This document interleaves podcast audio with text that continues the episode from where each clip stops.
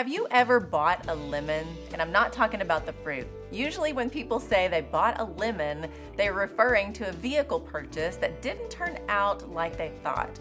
You get a lemon when you think you're getting something of value that will be a good investment, only to discover what you purchased was in fact worthless, unsatisfactory, and in great need of repair. Lemon laws, as they are called, were set into place as a result of consumers being deceived by companies trying to sell something that looked shiny and new, but was in fact not. The lemon law protects customers in that no matter what they are buying, if something is a dud or a lemon, the seller must fix, repair, or replace the product. It can be difficult to know if you're getting a lemon. Shiny, new, and pleasing to the eye doesn't always mean it's a good choice. Just ask Eve.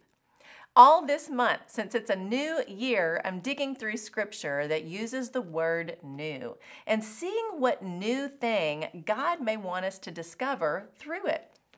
Today, I'm looking at a new king I read about in Exodus. We don't know much about him, but what we do know is that even though he may have been shiny and new in his leadership role, he was in fact a big old lemon. Sadly, he couldn't be fixed or sent back, but God was still on the throne. Exodus 1 8. Then a new king to whom Joseph meant nothing came to power in Egypt. Look, he said to his people, the Israelites have become far too numerous for us. Come, we must deal shrewdly with them, or they will become even more numerous. And if war breaks out, we'll join our enemies, fight against us, and leave the country. So they put slave masters over them to oppress them with forced labor, and they built Pithom and Ramses as store cities for Pharaoh. But the more they were oppressed, the more they multiplied and spread. So the Egyptians came to dread the Israelites. What we see in these few verses is nearly 400 years of history unfolding. If we go back just a bit, we see Joseph, his father Jacob, and all of his family in Egypt. Remember how they got there? It's a crazy story, one meant for evil, but God used it for good. You can read more on that in Genesis. Bottom line, the children of Israel were saved and given a new home in Egypt. Fast forward a bit. Then a new king who knew nothing of Joseph came to power in Egypt. Shiny and new doesn't make it good.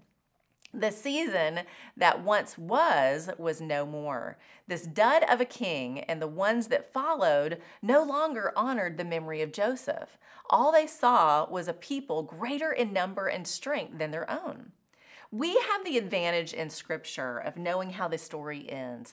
But for the children of Israel, they faced a very long season of struggle, oppression, and slavery.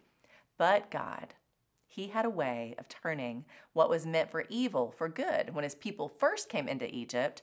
And in this turn of history, He still had a plan to work it all for their good that would ultimately bring them out of Egypt. It was a long road. Sometimes it is in life, isn't it? This was out of their control, but God was always in control.